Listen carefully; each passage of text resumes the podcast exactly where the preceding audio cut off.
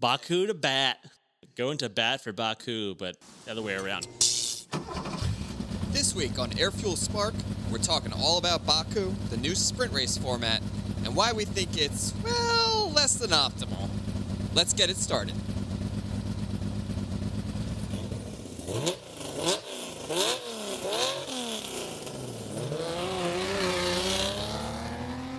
Wow, we're back. Again. Back again. Now, you said don't bring this up, but I will. I dropped the ball a bit, and you're supposed to do sort of a whatever happened to part two. I just have notes on the sprint race. Because it was that enthralling. that enthralling, and I have feelings on it. I think we both do at this point. We do, we do. It's got to go. I forgot my laptop too, so I'm, I'm on, on the phone. I'm a shambles today. But uh, yeah, so how are you? How's things been? Uh, doing well. Same old, same old. How Yeah. are you doing? Oh, it's just, you know, braving 76 to get here as usual. Oh, yeah, always a fun time. I went for a brief errand last week on my lunch break to go up to Plymouth Meeting, I think. Oh, yeah. And right before that happened, there was a massive crash. Hope everyone's okay. That's the most important part.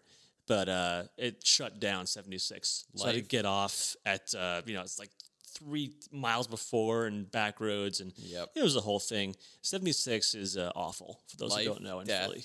taxes, and traffic on 76, on are the four guarantees in life. Even today, well, it's raining today, so everyone freaks out in the rain and Oh they can't God. drive. No, not at all. Talking of driving, this is a car podcast. Last I checked. podcast.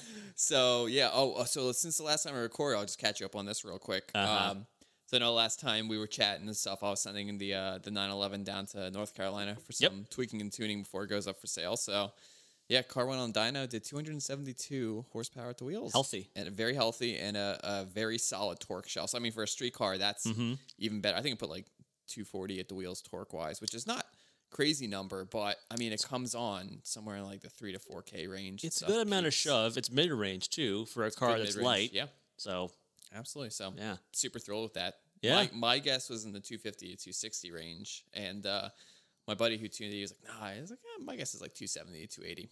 Had it right. Nailed it. yeah. The Absolutely nailed it. the So, folks who do the tuning are generally more spot on. yeah. Yeah. Generally, He's he also has a 3.6 in his car, and he's gone through I think a few iterations of that motor. So he knows. he knows, he knows, he knows by the butt dyno. Three six soothsayer Yes, for today's indeed. tongue twister. Yeah, Um, and also, in my case, I am like ninety percent done with uh, making a very short, incomplete short film about that car, which we filmed back in the fall, fall-ish.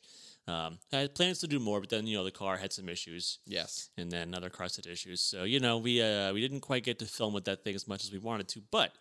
Uh, it will be a fun little short film. It'll be I can cross post on here and on my uh, on my YouTube channel, Yeah, so yeah, I'll. I'll We'll put the out. word out when it's up. I look forward to checking it out and stuff. And um, Sweet. yeah, you know? Next car, next car, we'll do some On do to the next. On to the next one. Speaking of on to the next, let's talk about this Excellent segue. dumpster fire of a. You're getting better at this. Formula One weekend. I- Well, I wouldn't call it a dumpster fire. I would just call it a failed experiment, uh, or rather, a failed new version of an ongoing experiment that they're doing um, because of all the new fans, and they want to keep people entertained. Insert meme from from like Gladiator. You know, it's um, I don't know. I'll go in and just say right off the bat that if it didn't work at Baku, it won't work anywhere. I agree. And so, one of the interesting things that I did find about this weekend is we rewind a little bit to, I think it was the last episode, we were talking about sprint races a little bit. And we talked about that idea of, um, you know, not being as aggressive in the sprint race because there's more to throw away on Sunday. Yep. Um, so I think what this what the revised format did this weekend is it did eliminate a little bit of that. And I think we saw a little bit more aggression in the sprint race because it was more of a um more of an isolated event or isolated Yeah. part of the weekend because you had your sprint shootout and then the sprint race and sprint race had no you know no impact at all on the grid. So there was a little bit more of that aggressiveness but um overall i it, it was too i think it was just a little bit too much. There was Yeah. just a lot going on. You know, it did follow a bit more closely the uh, outline of the of the F two weekend, where they qualify once and they have a semi-reverse grid for the sprint, then they have the full race. But you're right. I think the fact that these were separate events now, I guess it was it was more streamlined. But my issue with it is that like I just wasn't excited by the sprint race because I knew that there was less at stake Right. and there really wasn't any time. I mean, even though we did see some more aggression, there was no time for the race long plot lines, shall we say, to develop. So, like, someone saves tires, like like Alonso at the end of the race today. You know, he was four seconds behind Leclerc in the middle, and then towards the end, he closed right up. Right. You know, you don't have kind of time to set up those events. So, and then when the sprint race ended, for lack of a better, I guess, technical or psychological term, I just wasn't excited by it. No. I was just like, all right, like that was a short race, and 17 you know, laps. What's going to happen in 17 laps? well, Okay. Well, that's why I said Baku because I mean, Baku has uh, a huge penchant for throwing wrenches in the works. Uh, we've seen it almost there, and uh, granted, the Grand Prix today wasn't super exciting, so it's kind of the outlier. But I feel like every Baku race we've had has had some kind of interesting thing. You have 21 where Lewis locks up on that last lap restart. Yep. You had Vettel um, hitting Lewis Hamilton back in 2017 or 18 because he thought he was brake checked. You had Max and, and Danny Ric a few years ago Yeah. um, running into each other. I mean, even last year you had Charles leading the race and Yeah. engine goes boom, and then Carlos's engine goes boom. So you had the double Yeah. Ferrari DNF. But yeah, something always happened. I had a note written down specifically um, for back for for Baku. Um, the walls don't give a shit. No, the walls are very impartial. especially that first one. And if if you look at it, actually juts out toward the curb Yeah. at one point. And Yeah. Stuff. So you saw so many guys. I was just waiting lap after lap and stuff. Especially when they kicked the back end out a little bit. I'm waiting for that last little touch. And I know Checo uh, tapped the wall. I think it was turn 15 there. Coming down to that last uh, last heavy left hander and stuff, and he, he said it himself. He was like, "I was very lucky not to do more damage." Than that. Yeah. Have you played that track a lot in the game? I have, and it's actually a favorite of mine. It's me too. It's so much fun. Yeah, tiptoeing through that castle section, just Yeah. like every time is just like a pucker moment. And you're just like, Am I gonna make it? You gotta time it absolutely perfectly. And I can't imagine doing it in a real car. to be Oh, honest. no. You No, so no. much respect for these guys. You know, it's that track and it's Monaco for me where I have a habit of I don't hit the front wheel off the wa- wall. I hit the rear wheel off the wall, then I loop it. You're right. So that happens to me more often than not uh, in the game. And F2 cars are fun on that track too. Yeah. Uh, yeah, talking yeah. of F2, F2 is, was a great time, but let's not get too far ahead of ourselves. Um, I'm just on my notes here on my phone. I'm getting older, and the text is very small. I might need glasses soon. Um, one takeaway I had also is like I'm not sure if people will. So some like like it's like TV stations they have ad revenue, and so they rely a lot on people watching these these things live Right.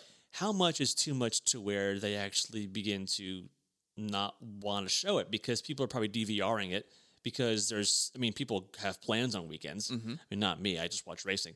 But other people who, you know, do stuff, I'm, I'm kidding, I do stuff outside of racing. Um, I, you know, it, it, there's like ad revenue and there's just I don't know. I think also it's more expensive and the fact that you have 23 races this year. Right. And you know, if this becomes more prevalent, then you have these guys traveling so much for 23 races, and they're setting up the cars for multiple races a weekend, and I think it's too much. I think it's just there. For, I mean, it's obviously there for the sake of entertainment, and that to me is just not worth it. I just want to see a classic race weekend. I'm sorry if it makes me sound old and stodgy, but I just don't. I- just don't like it. The curmudgeon of Formula One over here. Well, I mean, if I end, then so is Max. That's very true. Yeah, Max came out and said, um, just overall, he said, scrap it. Just scrap Yeah. this, scrap this whole entire format and stuff. I mean, if anything, go back to to the previous sprint format. But I don't. So one thing I you brought up a point about um about how there's not much up for grabs and like the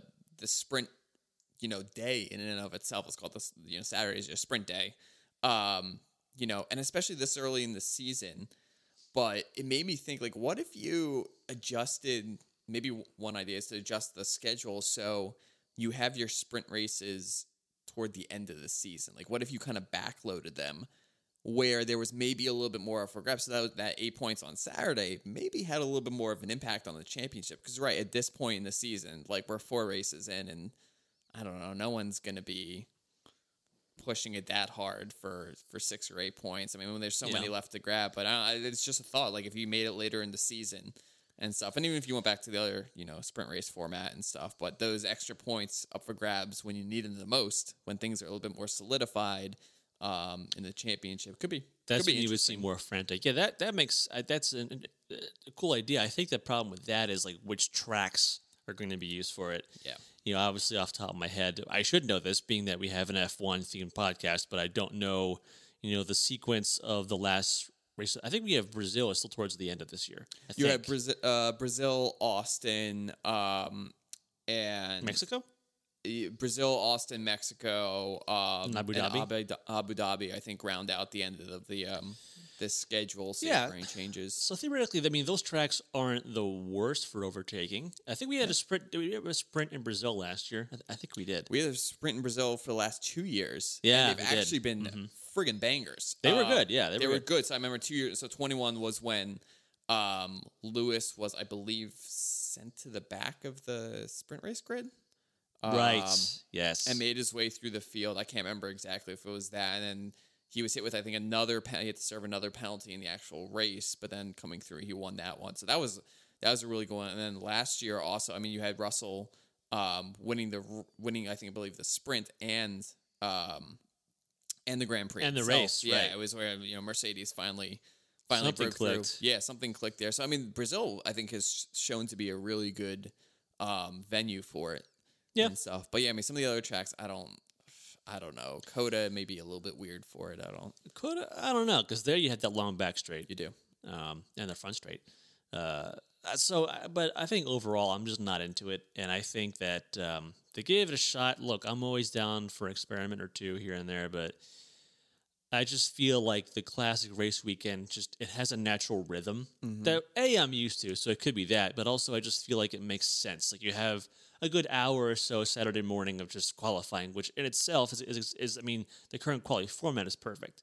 Right. Um, and so you have an hour of that on Saturday and then the race on Sunday. So I just I don't see this working out long term, especially if we keep these you know twenty plus race seasons.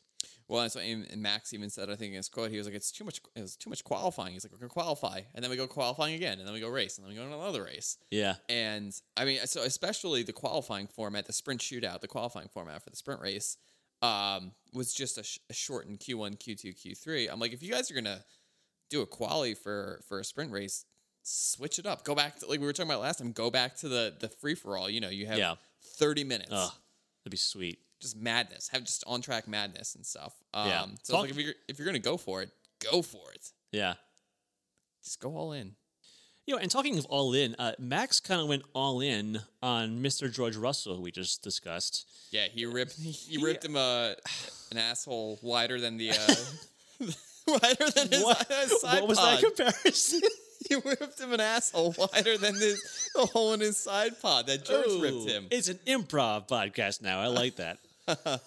but no, that was that was ridiculous, man. I it mean, was a little much. And I will say that I and, and the reason why I link these two thoughts is because I think that he sort of felt the pressure from Perez, who goes so well at Baku, king of the streets, baby. king of the streets. And this is actually my next point on here is that like Perez has a car that uh, he can sort of share with Max, and that that it's not really swinging towards Max or him. It's sort of met in the middle. It's really fast, but they can both drive it well. Like we saw it in 21 he- and to, I guess 22 to us to like a, a, similar extent that he perhaps wasn't quite as up to the car that, that, that Max was. right. Uh, and certainly, I don't think that he has that extra one to two percent that Rosberg had in sixteen to, to beat Lewis. But I think that he's pretty dang close, and he has a car that he can really, uh, no pun intended, get to grips with and really be fast in. Yes. Yeah. Um, absolutely. So I think that could explain why Max was so he- heated. But I guess He knew. he knew. And look, I mean, it wasn't the cleanest move from George, but it was a valid move. It was valid salad. Oh, I, you know, I watched it over and over again, Yeah. trying to see, you know, who was ahead at the apex. And and listen, what what I said to you is door was open. neith- the door was open, and once again, you know, we think back to the famous Senna quote of, you know, when you no longer go for the gap, If if gap car, if, if gap car, put car in gap. Um, but no, I mean, listen, neither of them ended up in the wall, which uh, especially No. on a track like that, Yeah. um, means that there was enough room left by both drivers. And so, granted, you know, George may have put his wheel into Max's side pod. Um, Damage was unfortunate, but damage was unfortunate, and that's just what's going to happen with these kind of cards. the but move worked. He the move worked. Neither of them were in the wall. Max ended up getting the position back later. Um, and listen, like we've seen George, you know, called out before for potentially aggressive moves. You know, I think back to COTA last year when he And not owning it. And not owning it. so I get that angle of it, but Max really just ripped into him. I think to a point where it maybe got a little bit unnecessary. Like this is a Yeah. racing incident. And uh, Max would accuse Lewis of this multiple times back in 21. So racing is a cycle. Time's a flat circle. All of that. What goes around comes around. Yeah, absolutely. You know. Um, but I think Russell owned it. He was like, "Yeah, it happened. Like, you know, he it's just one of it's, it's racing. You know, rubbing is racing. Yeah, he was like, "Listen, I had no grip." And Max was like, "Yeah, dude, none of us had any grip, but uh, Max still shoved the nose down there, you know, Yeah. and didn't held his line through the corner Mhm. and stuff. So yeah, grip or no grip. I mean, they're Also, both. It's Baku, baby. It's Baku, That's what happens in Baku. king of the Shit's crazy. streets. in the streets in Baku. I mean, uh, it's it's just it's, it's that kind of racetrack to where it's uh it's just it, it's not necessarily dangerous, but like you know, it's it's a, it's a walled street circuit, so it's going to happen, and it's also the highest speed. Mm-hmm. I love that long straight, and so things are going to happen, like the F two crash. Which did you see that? I I saw the replays of The it, yeah. replay, yeah, Yep. yeah, that was pretty wild. That was, was towards gnarly. the end. Yeah, it was pretty gnarly. Uh, but uh, yeah, it was F two this year has been pretty good. We'll we'll we'll save that for a different episode, perhaps our next one. I'm not sure.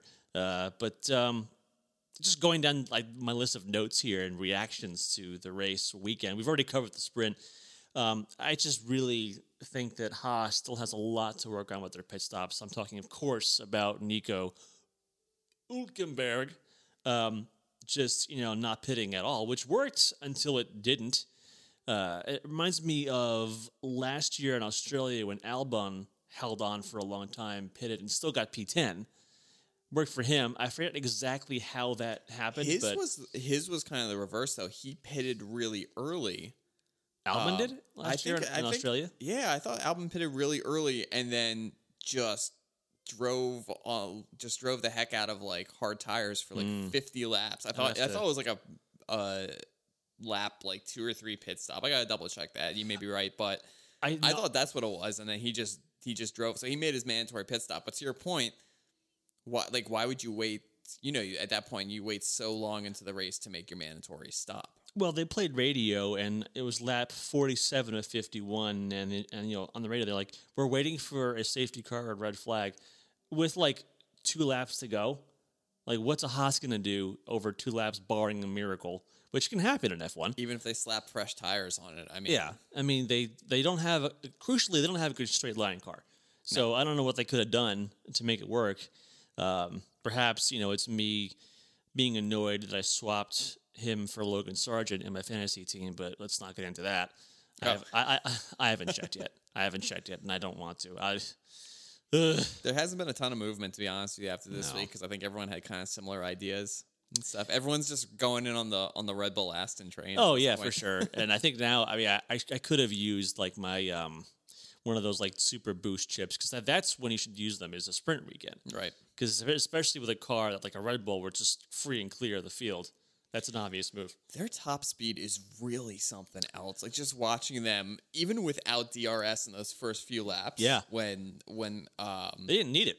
They didn't even need you're right, they No. didn't need the DRS. The toe and the, straight line speed of that car is just fucking bonkers. They're I- so quick. I think George Russell said after the race that like they could take their rear wing off the Mercedes and they would like only still barely outpace the Red Bull, and that's not even like a, that like the data shows that apparently. Yeah, yeah. I don't know Which what it, what wild. it is. I mean, I saw a, a graphic the other day. It was funny of Adrian Newey designed cars that have won the championship, and I think there was like ten or eleven cars on there and Yeah. stuff. He dude knows what he's doing. For sure, and I think that uh, well, he, he wanted to go into like boat designs for a while. I think, Yeah, thank But- God he didn't. I can only imagine what they're paying him to. It's just because like he he uh, he wasn't burned out as far as I'm aware. He just wanted to try something new. Right. But then within a year, they sort of coaxed him back. And dude's got some coins. He can shop at the higher end stores for a while. I'd say. Yeah, he's doing okay. and buy himself as a long as nice- he keeps designing these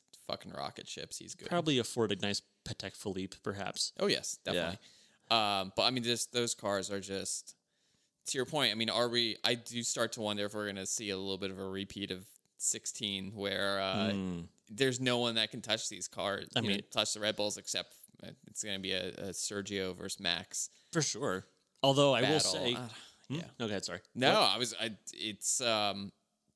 You know, are you going to see those two really going wheel to wheel for an extended period of time? You know, or is it just kind of in the early season here? Mm. It's close, and then Max is just going to run away with things. I don't know. We'll see. I was waiting for a race between them today because Checo is at that stage, and he's he's said as much where he's not going to just roll over. No. And I mean, last year he already didn't, and they, I think it's fairly obvious in, in Monaco last year he sort of spun to influence the result because it was you you don't, you don't spin there. No. That's the corner before the tunnel. I forget what it's called, but it's like you don't. You, and it, like he actually just like it's like there was some sort of like feedback in, in where it's like he hit the gas a bit too quick. There was something obvious that he did to make that happen. It's Right. Like, It's, it's a okay. lo- it's a fairly low speed corner. Yeah, yeah. Um, but talking of no one touching the Red Bull, I have a great stat today from Sean Kelly. If you don't follow him on Twitter, you should. Oh, yes. uh, met him, great guy. Um, Charles Leclerc has now failed to convert any of his last eight pole positions into a win, the longest since Nelson Piquet's 10 in a row from 84 to 87. Wow. The good news for Leclerc is that PK won the title in the year the streak finally ended. So if Leclerc wins a race this year, I mean, Bob's your uncle. There, there you go. Leclerc twenty three. ways to break the break the Bahrain curse and just find any reason for Leclerc to be a champion. Hey, that's stranger. Thi- well, that's actually a bit too strange, but stranger things have happened. If a cloud shields the seventh curb on the third corner of Catalonia, Yeah, if the shadows align right, the shadows align right, and the moon appears in the third star of Jupiter, some kind of Leclerc arc will become open, champion. some cave opens up in Egypt. I don't know what it takes. I feel for the guy. I saw another rumor mill spin, spinning this week that he's in talks with uh, Mercedes. So and of course, he's, of course, he's like, no, no, I'm not. But it's like, eh, are, are you not though? Like, I mean, he come on. wants to be done because he's done. His his contract is up after I think next season already, twenty four. Yeah, him and Carlos are both signed through twenty four. So Okay, we get back to you. yes. Question: Are you staying with team? no, We are checking, but etc. I feel bad for him. I mean, he looked his. What amazed me, his one lap pace. Around Well, that yeah, that's what I'm is- saying. Oh yeah, absolutely Yeah. killer. I mean, he's he's such a good qualifier. He is, and he likes that track too. he likes that track. But I mean, to your to Sean Kelly's statistic, um, yeah, I mean, And that happened last year, obviously. yeah, he the- did it many times for various reasons. Some, I mean, when you think about it today, Ferrari actually did not fuck this one up. Oh There's just nothing they could do. no, of Absolutely course not. nothing. I mean, he didn't defend for, for from either Max or Checo. There's no, No point. point. Not with, not with the way those Ferraris eat up tires. I mean, their tire deg It's like a bullet coming at you. Can't crap. fight that. I mean, Yeah. and granted, if there was probably five laps left of that race, um, Alonso probably would have caught him. He was closing Oh, in so quickly. I mean, he saved closed him in like like five laps. Yeah, yeah, absolutely. I think another maybe maybe he didn't even need five laps, maybe two laps, two or three laps. He could have pushed been- earlier, but it is what it is now. P four is not bad. No, he, br- he broke his podium streak, but um, I was wondering for a minute there early on if uh, you know if my my prophecy was going to come true of Aston having a performance drop off, but I don't think so. I think they're still No, they have a good all around car. I think they don't have that. I think their main weakness is straight line speed. I think I'd have to double check that, but I think those, I think someone high up mentioned that like the, their straight line speed could be better. right. Um, but I don't know. I think they have a great car. And That's the I, I entire think- field's issue when Yeah. you think about Yeah. compared to Red Bull. So maybe it's not a top top speed issue. Maybe it's just uh, Red Bull is just really in another league, and everyone else Yeah. is just fast. and it totally confirms how people say that that they have great tire management. I mean, because do. just looking at Alonso last ten laps, he conserved obviously for a bit and then just chomped that gap through. So That team works really well together. Also, like there's a lot of um, I don't know if you saw some of those. So save you know Stroll bump.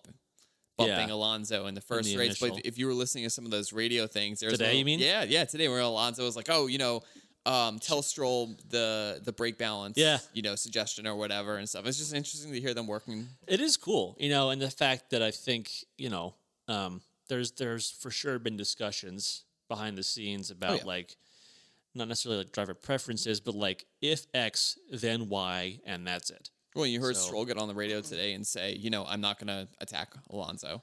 Yeah, So they knew, you know, their their race was with someone else, or you know, there there was a larger, um, you know, there was a larger task at hand and stuff. And Alonso came back and says, ah, he can give it a shot if he wants. Which yeah. is like I he can go for it, but I'll, I'll get him I again. he poke- didn't say that. I but would not poke the bear. No, no, I wouldn't.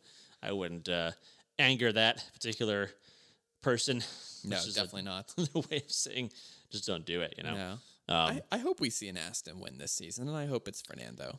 Yeah, me too. I- You know, I think uh, he's obviously well overdue for a good car. It's of his own doing, but Right. I think that uh, you know it, it would be just great for the sport to see because I keep telling my friends who began following the sport after DTS, like you really haven't seen a lot of what this guy can really do. We saw him doing things in the Alpine that were impressive. Hungary twenty one.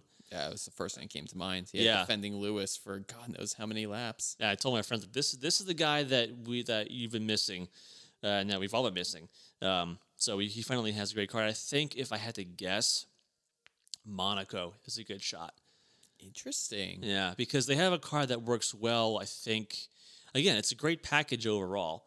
Um, we haven't don't- seen it on like super high downforce yet. We haven't had that many tracks at this point yet. I don't think. No, but I think to your point, I mean Monaco especially um, is a track that obviously top top speed and straight line speed is not you know is not of the most importance. Yeah, it's high because downforce, it's so yeah. Mm-hmm. So right, so you're talking about high downforce track. Yeah, so that could be interesting and stuff where maybe Red Bull's advantage is cut just a little bit. A little bit. We'll I'm- see.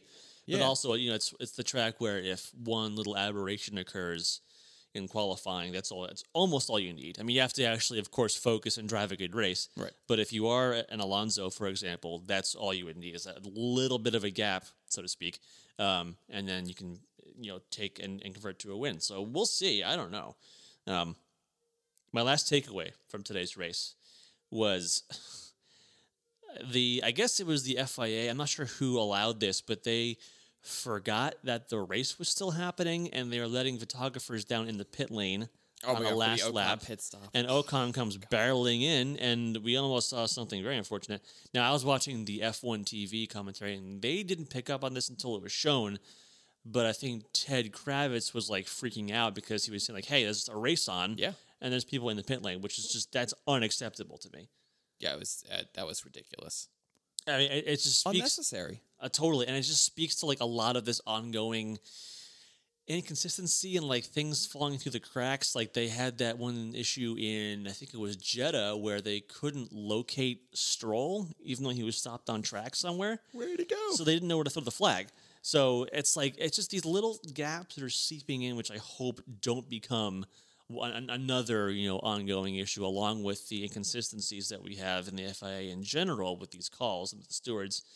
But I that's I do I that just made my blood boil seeing that. yeah, it was it was reckless. It was a little bit reckless. It was just it was sloppy. You know, it was Yeah. it was um it's not even race calling. It was just sloppy uh, organization. Yeah, totally, totally. And it's not something that we're probably going to see, you know, on the replays because they want to hide that. You know, they'll quote unquote learn from it. Um, oh, it was very much glossed over in the moment. Yeah. and stuff, and then you call it after the fact, and everyone's like, "Oh God, why?" just not just just not good. Anyway, that's that's my notes from the weekend. Uh, to, to summarize, you know, sprint race, not into it. No. Uh, go back to the way it was. It's the best. It's, that's why it works. Natural rhythm and flow to it. Yep, Max, angry, Haas, pit stops, and Leclerc, and people in the pit lane.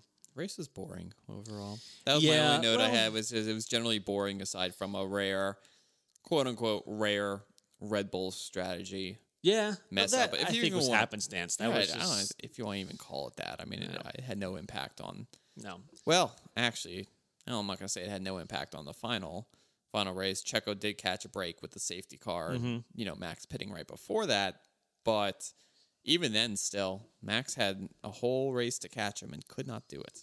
Well, yeah, I got him at the end a little bit, but yeah, he just I think maybe he just didn't quite. This that's the kind of thing where like this year, where if Checo is on it and you know Max isn't doesn't have the car exactly how he wants it, that could be all the difference they need. So we'll see. You know, Mm-hmm. Yeah. um, yeah, I, I find myself like looking more at the timing on the left hand side of the screen a lot and just watching times and watching Yes, people same. like drop down and up. So I like Yep.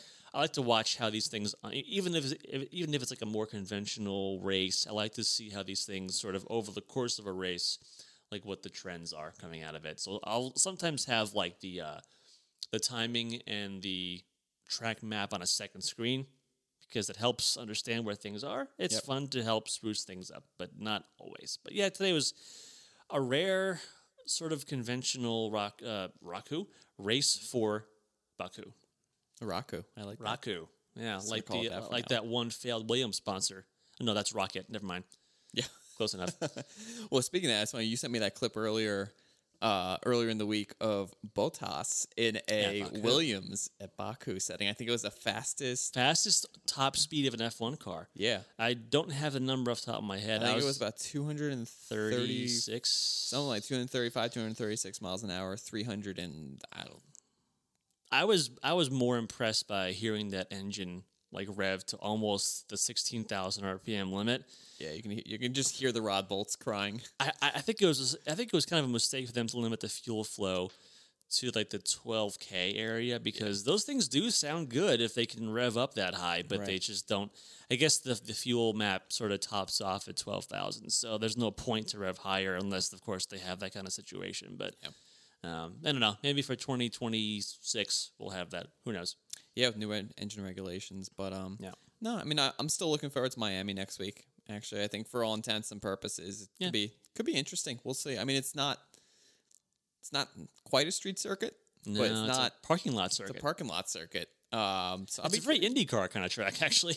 It is. It is very IndyCar esque. Yeah. Um, but I'll be I'll be curious to see how folks are looking this you know next week because I remember last year you know it's kind of same same issue as this week where Leclerc really really quick over one one lap Mm-hmm. um, and in the race same thing you have that that you know really long back straight as well leading into that final hairpin Yeah. um, where I'm sure you're going to see whoever's ahead of a Red Bull is not going to be ahead of a Red Bull for very long where they're going to just And they're not going to fight too hard. Well, they're not going to fight. Alonso might, but Oh yeah, so I'll be curious to see how um how it shakes out and how that you know what that track Yeah. who who that track suits better and stuff. We'll see. Well, we, I am excited. Let's do it. Yep.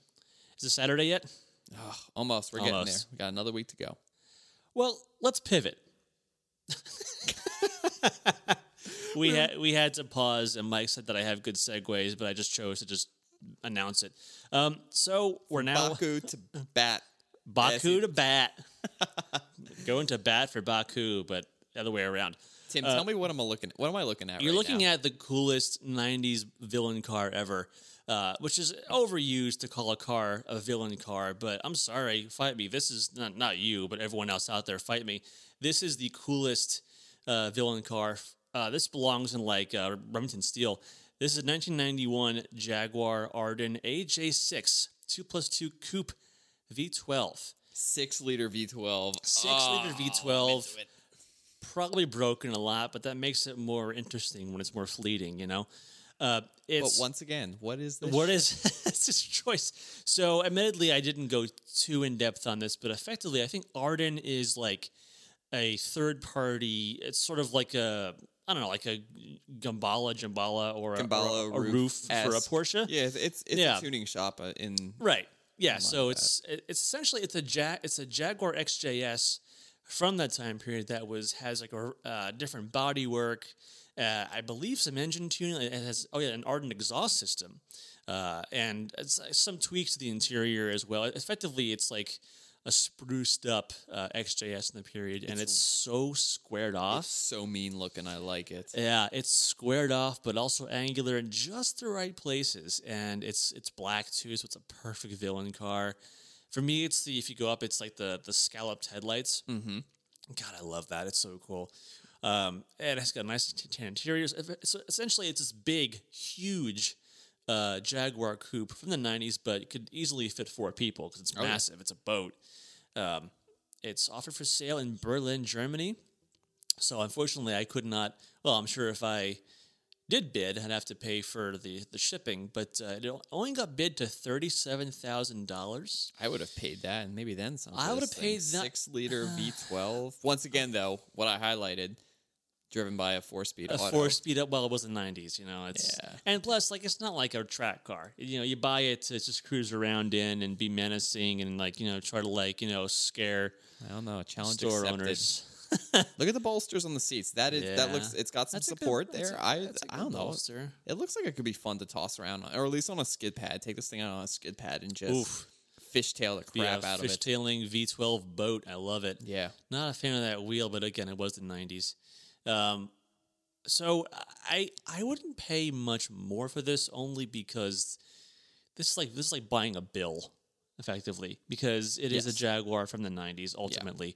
So it's gonna I'm saying the fact it's gonna break. There's gonna be things that go cattywampus on it. Um, so and also you have to pay to import it, and at this point that would easily qualify for the the show uh, title at this point, Yeah. right? Yeah. So you wouldn't have any problem driving it around, but yeah, it would be a lot to make, especially with the one-off pieces because you Yeah. pro- there's you cannot find them anymore. So I don't know. Maybe if I really wanted it, I would bid to about forty. Um, I'd be curious to know what the reserve was, but obviously they're not going to tell Yeah. us that. Same. Same. But- I don't know. It's just pretty, man. It's just it's such a gorgeous car, and it's. Uh, I mean, that car even in, in its base form is pretty, but that just I think it has just enough different. It's just enough spice to make it not overdone. It's very understated, but also like it's mean, but also very quiet and cool. You know? Yeah. Like, don't fuck with me at a stoplight. Kind of thing. I'll burn you in my 90s. it's just a a, The V- original Hellcat. a six liter V12 with an exhaust. I would love to hear that. Yeah. And Right. it doesn't, they don't even state what the power numbers were, but I'm sure, you know, No. It's enough. it's a big V12. I mean, you're probably making somewhere in the three to 400 range, is my guess. yeah, you wouldn't need like you know a ton of extra power uh, because I mean, for one, it would probably grenade if you put more power onto oh, Yeah. it. But yeah, it's got new spark plugs, filters, and fluids. So yeah, if you maintain that thing, if you're willing to, you know, pay for the, it would be a great cars and coffee car. It would. I don't know if I'd take it on a long distance rally. I don't No. think, I don't know if I'd, I'd chance that, but I mean, uh, you know, it'd be a good thing for YouTube to film it and show Yeah. it and all the breakdowns you have in the middle of nowhere. it reminds me a little bit of like just the body kit reminds me of something you might see in um like British touring car of the day. You Oh, know, like, yeah. you could take this, uh, you know, put a cage in, strip it out, and Yeah, put some livery and just go rock this thing. it's got the front splitter on there too. Yeah, it's low. You know, it's low. It's got low but not too low. Big wheels. Yep. Oh man, it, it just hits so nice. What's that car behind it? Can you see? Uh, it looks like a Ferrari. It looks like a Ferrari. I can't remember what Mondial the- or something? Yeah, I think it might be a Mondial or something. Yeah. Something in that vein and stuff. One day we'll actually fil- film this podcast so you can see what we're talking about. Yeah. but for now, just look up 91 Jaguar ARDEN AJ6 on Bring a Trailer if you want to see it for yourself. Six liter V12. Super Big cool. cat. Super cool. And now going from big cats to little Italians. This thing, I, I brought this up. This is a 1993 Alfa Romeo RZ. Another one that, that didn't sell. It bid to 55000 didn't quite make the reserve. I brought this up because it's one of the few Alfas that I don't like the looks of. They really went bold with it. Well, not even that bold. Just I don't think it really came out right to me. It's it's the tiny square teeth. It's that- very plasticky looking, like even down to where you normally have your very traditional Alfa triangle esque Yeah. grill. It's just this is just a cut, you know, a It's like a nose. plastic cutout. Yeah, Yeah, the, it- the three square lights. It's really it's What's that Lotus from then? That like the front wheel drive one, the Elan. What was that? The you know I'm talking about the Elise, right? No, no, no. There was there The was a, there, there was a Lotus in the '90s or '80s that was front wheel drive. It had a Yamaha engine in it. I don't remember this, but this sounds wild. It reminds me of that because it's very you're right, very boxy, very plasticky. It has a lot of slabby surfaces. yeah, that I'm not a, and it was built by Zagato, the famous house, you know, of that. Um, but it's just it doesn't. The back's a little bit better. It just doesn't work for me. But the it's side view really it's like how do you see me. out of it? because it's kind of slanted, but the back end is so much higher. It's got a lot of rake to it, at least how they Yeah. have this one set up. But I mean, it's just completely flat. You know, there's no Yeah. even. You think about a lot of like roadsters and stuff of the day that had a little bit of a hump. You know, almost Mm-hmm. a a roll hoop style thing, and this is just flat. The, literally, the the back end of it looks like One of those bolsters. boxes. Yeah, It's like really- a dentist chair. Yeah. I'm not a fan of that. But it, what it does have is the Busso V6, which we touched on in the last Oh, yeah. episode. Which is so a great, great, great engine. that would make up for some of it. It does have Koni adjustable shocks that are probably, if not broken now, they will be. Uh, so those buttons won't do a ton. I'd like to be wrong, but I'm probably not. Uh, so ultimately, oh, it does have an accident on file for moderate damage. Uh, do you, they say where it is? Can you scroll up? No. See, we're we click the Carfax. Yeah, that's good. Let's see. Ontario. Rear end collision with another damage to rear. Damage to rear, yeah. So Which which kind of blows my mind because it's like it's just a box back there anyway. It couldn't have been that hard to Ex- fix. Oh my god, the other car is probably totaled. Um, yeah, I just I don't know. I mean, that would certainly be an issue considering if you if you buy the car and you see that it's a subpar job, you know, it's kind of hard to fix a, a very niche Alfa Romeo from the '90s, especially Yeah, over this here in America. I would say this one is number 184 of 284 examples built, imported Yeah. from Japan to Canada in 2010. So it's rare, but uh, I don't know. In in my case, uh, I I brought it up because it's interesting, but I myself would not bid on this. No, But, no. you know, I it's- it doesn't do it for anything aside from the engine. There's to me, there's nothing particularly redeeming about this car. But Now, if you want to see for yourself, it's it's a '93 Alfa Romeo RZ on Bring a Trailer. Go ahead and look it up. It's yellow. It's a 55k. you really can't miss it. No, you certainly can't. All right, what do you got for me? oh my god, I didn't even see this. All right, so we're looking at a 302 powered 69 Jag XKE Series 2, 2 plus 2. Oh, Fun fact, this car was previously owned I'm sweating by John Cena. And it's really it's an interesting choice. Um because you can't see him. So, No. like, how'd you know who was driving it? it's refined, but it's got a friggin' 302 Ford V8 stuffed in there. Yeah, Three a speed three, the, three, speed auto. These once three-speed again, auto is killing all these really cool cars. But yeah, go take a look at this look thing. at that thing. It ends in two hours as of this recording. It's bid Yeah. to fifty k. It's it's black, you know, completely blacked out. It's It's really mean- murdered out. It's murdered out. It's, Yeah. it's murked out, as the kids say. um, Kids of our but days. it's just it's really. I've actually Oh, me personally, I've never seen you know a an XKE stuffed with a, a 302 before or any kind of you know um, American big crate V8 or whatever. Yeah. But um, it's really cool.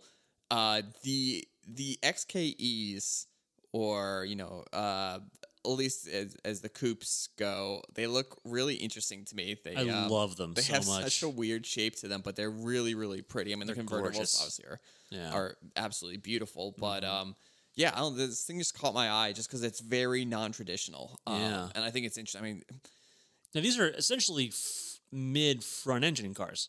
Right? No, they, yeah, they're very much front engine. Yeah. Um, so you got all that weight. Well, no, I'm towards the saying like the weight's behind the axle. Yes, yeah. Yeah. So, yeah. So the engine is right behind the axle. So yeah, it's more more mid front engine if you want to put it that way. Um, but yeah, it's it, it's just kind of it's interesting looking. Unflushed. It's yeah, gorgeous. the 18, 18 inch wheels on a oh, on a 69 is. And you know what's great is that there's some purists out there who are just having a oh conniption, and I'm like, Oh I'm, my God. I'm like, fucking cry! It's an awesome car. Listen, do what you want to it, and if you have a problem, take it up with John Cena. Exactly. Well, if you can find them, you can't see him. right, exactly.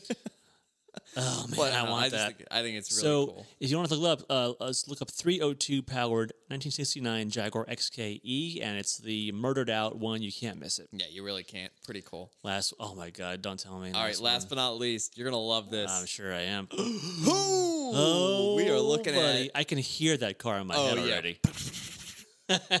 we are looking at a, a Quattro S1 E2 Rally Car Tribute. Oh yeah, It's a grand tribute, yes, but man, this thing is really, really well done. Oh, in Potomac, Maryland. Oh, I guess. Oh, it's close to us. Let's buy it. Yeah, let's let's do it. It's at 65, 555 with two days to go right now. Six speed sequential. And yeah, so it's an S1 E2 rally car, um, turbocharged 2.2, six speed sequential. Um, oh, KW coilovers, Porsche brake components. Interesting, fuel safe. Yeah, this thing is just is awesome. I mean, I personally have such heart for the Group B era of rally racing. I, think mean, we all do. Oh, we all. Yeah, I mean, just those cars were just You have to have a stone cold heart to not to. yeah, those cars were just absolute. They were outrageous. They were outrageous. That was like mm-hmm. no rules. I mean, if we we know, you know, Yeah, we, we why almost Group B came to an end because those cars were outrageous and led to, unfortunately, you know, quite a bit of accidents. Well, I was going to say, we almost saw a Group B style rally today in the pit lane at the end of the race, yes, we did. but we didn't. So, but uh, anyway, back to the car. Oh, it's it's um and what I loved about that era in particular is it was that almost no rules, anything goes. I mean, Mm-hmm. from the bodywork to to the engines, um I mean these things that like you said you you nailed it that sound that just Well, that, but also like that that five cylinder noise. yes, It's both unique. of those things. Yeah. very very unique and uh, i mean this thing is just built to the absolute nines so cool i love just the dash just flat straight across Yeah. What else do you You know, need? super boxy yeah i mean you got your your It's got a passenger seat, which is great, you know, for your scared uh, co-driver. yeah it's Perfect. got the living daylights out of them yep fitted with garrett turbocharger anti-lag system drive by wire so this thing probably drives incredible Yeah. And just an absolute blast. Um, but I mean, yeah, anything in this vein from the Group B era, you know, be it a real deal or a tribute, or even some of the, you know, um, you think about like the 205 um, Peugeots and stuff, and then the Renault R5 turbos, you know, all the Yep. um, All those cars. spot- yeah, all the all the road going versions and stuff, just so cool. I would R5 turbos on my bucket list of cars. I would love to own own and rip one of those. Mm. They are really guys. cool. Um, but yeah, I mean, this thing is just this does it for me. The first model car that my dad bought for me that I recall like loving a lot was the street version of this car Uh huh. in like a light blue. And Oh, yeah. I wish I had kept that model because it was such a sweet model. And that got me onto the whole idea of, you know, the Audi Quattro and Audis in general. And so this car really is sort of a uh, a, uh, a, a taproot for me. We have found the With root. Audis. Yes. Callback. Oh yeah. Um, yeah, so this ends in two days. It's currently at 65,555. Um, so we'll see how that turns out. Now, I'm guessing this has to not be street legal. No, it's fine. I was just reading this bottom part here. It says, you know, car is a vehicle that does not have a title have a as it's not intended for street use and has Yeah. not been registered for the street. Um, it's being sold on a bill of sale, but Man, if you turned up to a. So sometimes Porsche dealerships host cars and coffees.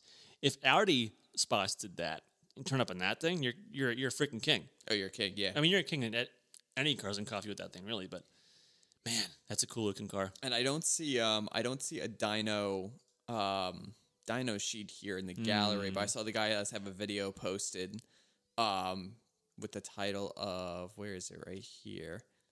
9,000 RPM and 700 horsepower. Five cylinder. Oh. God, oh yeah, That noise has got to be insane. yeah, absolutely. So I I want it. It's not going to happen, but one can dream. One day, one day. So what we do as car guys, we just dream. We you know? dream. We have our bucket list, like all you know, all of us do. We all have our automotive bucket list. Some, Some folks can dream and buy all on the same day, but Yes. good good for them. I'm not jealous at all. Not salty. Not no, salty, really salty. I'm Give so me all. salty. Give me all the Group B goodness. I'll take it. Yeah, let's let's keep an eye on those two auctions and we'll see Yeah. how they go.